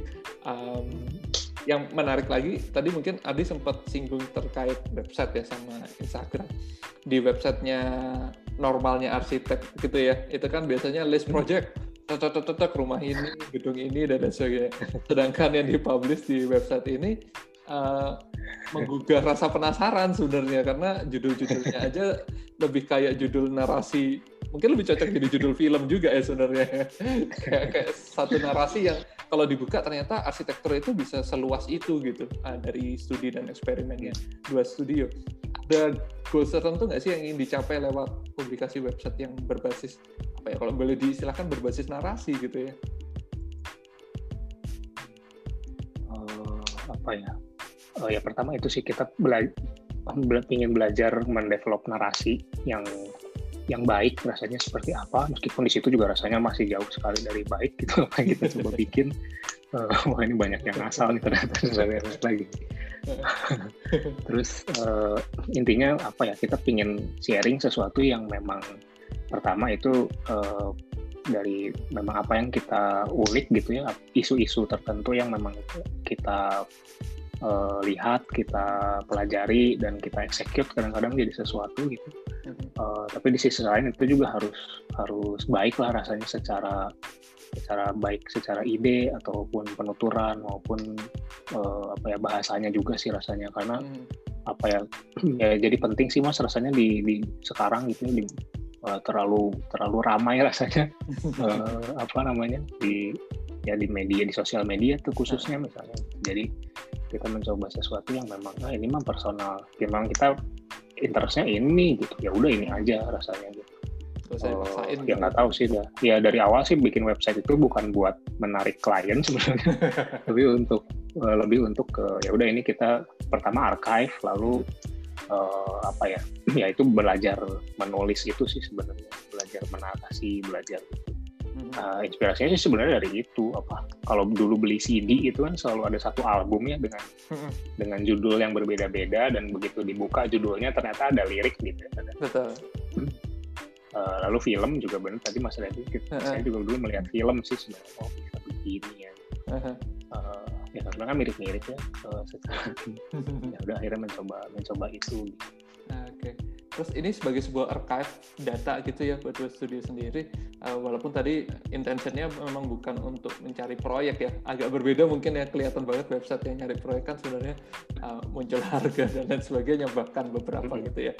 Um, walaupun tidak mencari kesempatan itu, pertanyaannya adakah kesempatan yang datang dari archive ini gitu? Hmm, rasanya sih ada ya mas, mungkin satu dua Oh, karena kan kalau mereka mungkin apa ya atau mungkin ada yang melihat di Instagram dulu tapi karena ini apaan sih? Gambarnya nggak jelas gitu. Lanjut ke website gitu ya. tadi tipis-tipis gitu lanjut ke website. Mungkin di website juga masih nggak jelas gitu. Tapi mungkin lebih mending karena ada foto ada ceritanya gitu lebih lengkap. Hmm, harusnya sih satu dua sih mungkin pernah ada gitu ya. Tapi saya nggak tahu sebenarnya karena kita jarang-jarang sih melihat traffic website seperti nah, apa gitu. Ya murni archive aja ya sebenarnya. Inilah, ya sebenarnya sih archive aja. Memang dari situ bisa ada sesuatu. Oh, Oke. Okay. yang menarik lagi mungkin mengulik sedikit sisi lain dari Ardi perannya selain sebagai arsitek kan juga sebagai mentor ya di di proses pembelajaran hmm. di universitas. Uh, boleh cerita sedikit nggak uh, kenapa memilih untuk oke okay, terlibat di proses pembelajaran di UPH ya kalau nggak salah ya? Hmm. Itu boleh oh. diceritakan nggak? Apa ya pertama sih mungkin karena ya itu mas. Pertama kan banyak yang pingin kita tahu ya. Rasanya kita pingin masih masih pingin belajar gitu rasanya. Uh, saya sama Dimas saya juga waktu itu pingin banget gitu rasanya belajar terus. Terus uh, salah satu caranya ya adalah mungkin dengan mengajar. Karena kita dengan mengajar ya pasti harus terus diupdate kan wah betul, harus bikin betul. Uh, materi harus hmm. mengarahkannya kira-kira seperti apa gitu uh, ya awalnya sih mungkin karena itu sih sebenarnya. Nah, kebetulan waktu itu ada teman juga yang memang sudah terlibat di UPH gitu. Uh, kami tanya-tanya ya ada kemungkinan nggak ya? Terus dia bilang coba kirim aja gitu. Terus itu mulai uh, akhirnya bisa ikut involve juga. Hmm Terus mungkin kalau dikaitkan ke sedikit ya ke eksperimen tadi proses eksperimen di hmm. studio sendiri kan hmm. untuk mencari kemungkinan, mencoba uh, memenuhi hmm. rasa penasaran dan lain sebagainya. Nah di proses yeah. mengajar ini kan sebenarnya eksperimen hmm. ini sebagai sesuatu yang penting juga ya kalau belajar itu ke sesuatu yang sudah terprediksi rasanya ya ngapain belajar gitu ya. Yeah. Sedangkan tadi kan harus tetap update dan lain sebagainya. Nah menempatkan eksperimen sendiri ke dalam proses mengajar dari kacamatanya Ardi hmm. itu seperti apa? Hmm, apa ya? Mungkin ini uh, sebenarnya yang saya senang dari UPH adalah uh, apa ya, khususnya mungkin buat saya ya. Saya saya masih diberi ruang untuk uh, apa? explore sendiri gitu. Jadi briefnya itu sebenarnya cukup general misalnya, hmm. tapi mungkin masing-masing unit boleh mencoba me develop ya kadang-kadang ya ada porsinya tentu. Hmm. kadang-kadang memang harus ada yang uh, satu kelas tapi kadang-kadang juga di tiap unit boleh mendevelop dengan caranya masing-masing hmm. seperti itu. Hmm. nah sempat sih waktu itu mencoba uh, apa ada di kebetulan saya sampai sekarang masih ditempatkan di studio dasar di semester awal. Jadi uh, apa ya sebenarnya cukup seru juga karena uh, apa ya masih belum menyentuh program masih belum Betul. menyentuh terlalu banyak masih steril ya itu masih ya masih bermain tentang bentuk ruang gitu nah di situ tuh sebenarnya peluang untuk mencoba-cobanya tuh lebih lebih banyak sebenarnya karena briefnya tidak terlalu mengikat gitu. Hmm. Nah, mulai dari materi akhirnya apa ya saya belajar apa ya karena waktu itu juga di awal-awal masih canggung ya agak susah nih. uh, makin sini juga sebenarnya masih masih mencari-cari tapi mulai uh, di, apa ya bisa kadang-kadang mengencourage anak-anak untuk teman-teman untuk coba dong pakai material ini, coba uh, dengan seperti ini, coba dengan hmm. cara itu gitu. Jadi untuk mengeksekut satu abstraksi atau satu project rasanya tidak hanya dengan harus satu cara gitu bisa. Hmm bisa banyak mencoba gitu akhirnya itu iterasi lagi-lagi selalu di encourage meskipun kadang ada yang berhasil ada yang tidak gitu ya. justru saya sih pinginnya ya justru jangan dulu berhasil gitu betul, supaya betul. supaya oh ini waktunya salah gitu sebenarnya hmm. justru jangan supaya jangan takut salah okay. uh, eh, apalagi ya ya itu sih drawings juga mulai hmm. mencoba, mereka mencoba mencari studi-studi media gitu kira-kira seperti apa yang bisa digunakan oke okay. Terus um, dari proses uh, pembelajaran itu ya di di kampus sendiri, um, kan tadi Ardi bilang ya jangan berhasil dulu kalau bisa gitu ya supaya masih ada momen salahnya untuk kemudian masih ada rasa penasarannya dan mencari tahu kembali. Sedangkan di proses pembelajaran sendiri kan terkait erat sama hasil juga kan ya sebenarnya ya atau yeah. nilai lah kalau boleh dibilang gitu.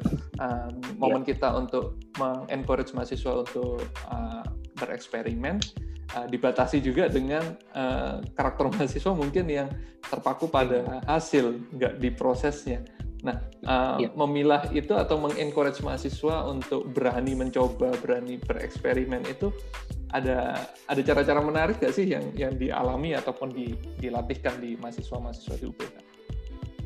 Hmm, wah sebenarnya kalau itu sih apa ya uh, sangat menantang sih mas karena banyak juga yang akhirnya karena kita, saya suruh misalnya coba dong, coba lagi yang lain, coba lagi hmm. yang lain gitu. Banyak yang responsnya itu akhirnya ya udah deh, uh, Pak Ardi maunya gimana nanti saya bikin kayak gitu. Nah betul bukan, betul. Bukan bukan gitu maksudnya. Ini justru kesempatan kalian mencari kalian sebenarnya mau ngapain, gitu. uh. Uh, mau bikin apa gitu. Uh. Jadi sebenarnya itu sih yang yang yang apa uh, akhirnya saya juga belajar untuk ngerem gitu. Karena sangat mudah rasanya untuk untuk jadi control freak di tahun-tahun awal. Bikin gini gini gini gini. Jadi mungkin ada yang bagus ada yang enggak gitu. Tapi yang yang buat saya jadi belajar lagi adalah akhirnya mencoba mencoba-coba lagi.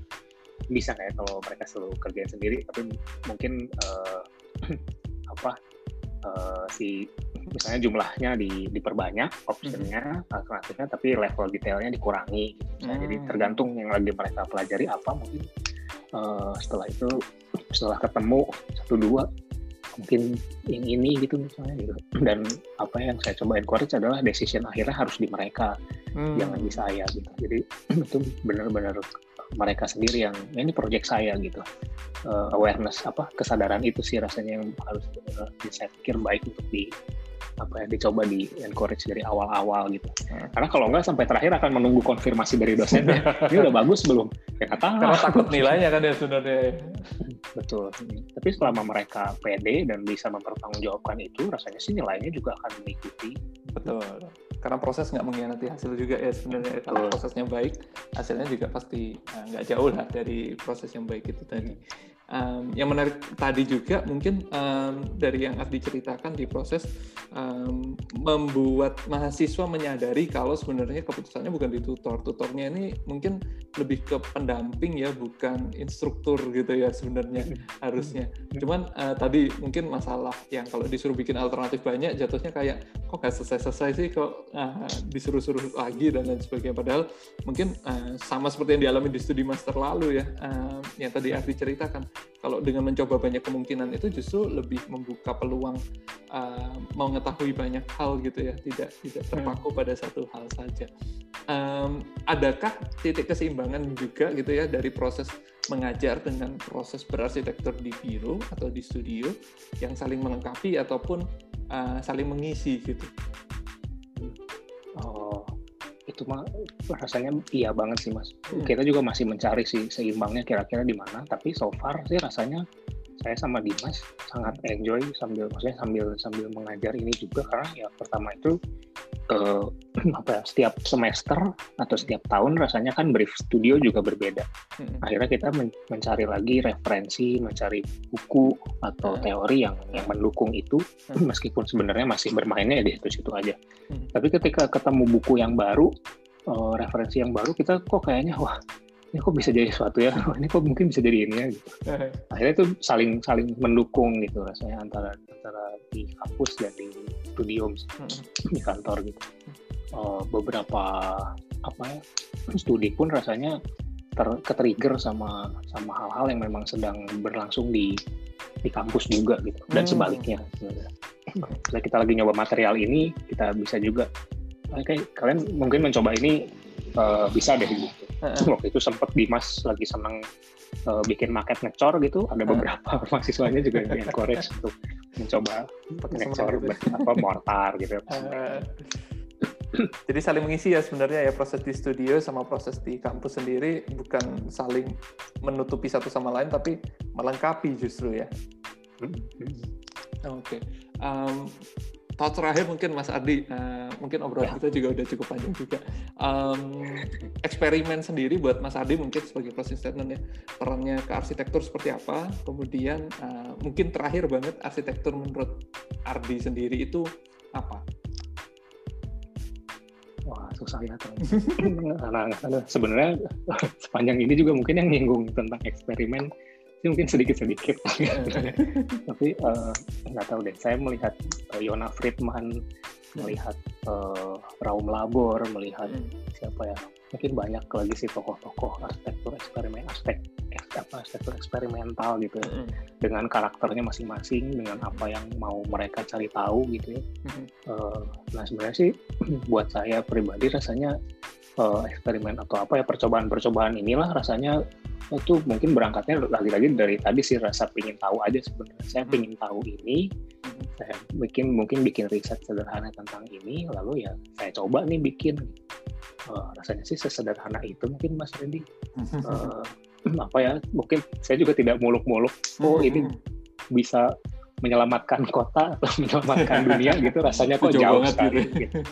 jauh banget tapi mungkin berangkat dari sesuatu yang sederhana uh, apa ya yang dekat dengan memang dengan saya dengan teman-teman juga di kantor hmm. gitu mungkin bisa etis apa ya me, apa me, apa ya mungkin bisa dengan making dengan dengan mencoba membuat gitu apa yang memang kita uh, tertarik di situ gitu uh, seperti apa ya mungkin seperti uh, pottery gitu ya orang hmm. membuat clay itu kan juga bereksperimen ya mencoba gimana kalau diputar gimana hmm. kalau di di, di twist gimana kalau dibakarnya begini gimana kalau memang tanpa dibakar glazing apa enggak glazing apa enggak glasur ya gitu glossy atau matte gitu kan mencoba-coba hmm. juga bereksperimen dengan sesuatu yang memang interestnya mereka gitu hmm. uh, rasanya kok itu dengan making terus gitu ya rasanya kok bikin bikin ingat kita tuh masih masih orang gitu rasanya uh, deket ada ada ada kepikiran apa kita coba manifestasiin jadi sesuatu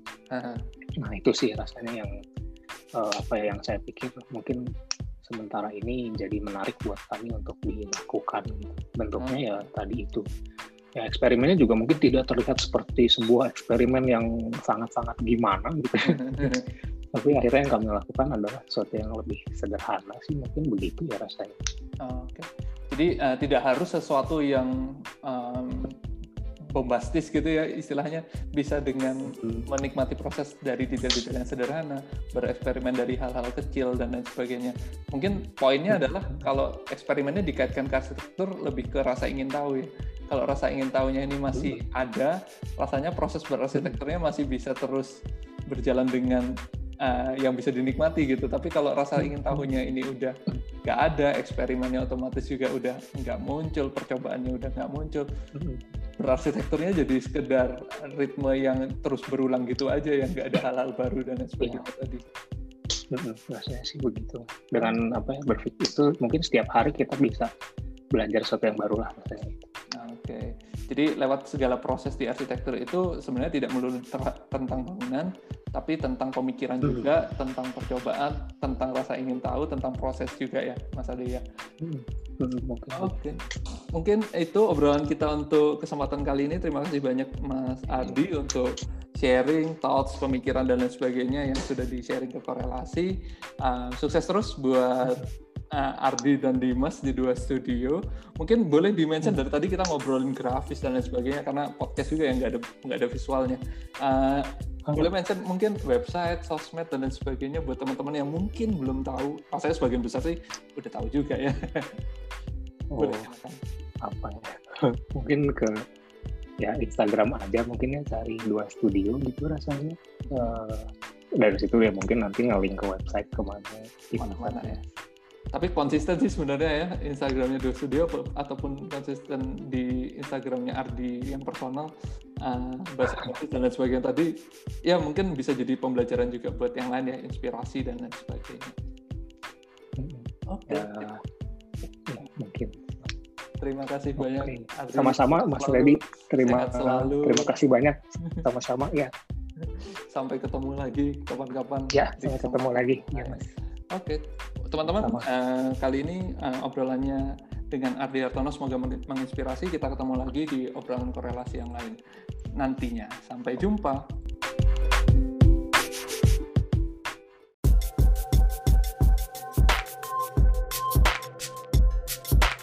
Thank you for listening.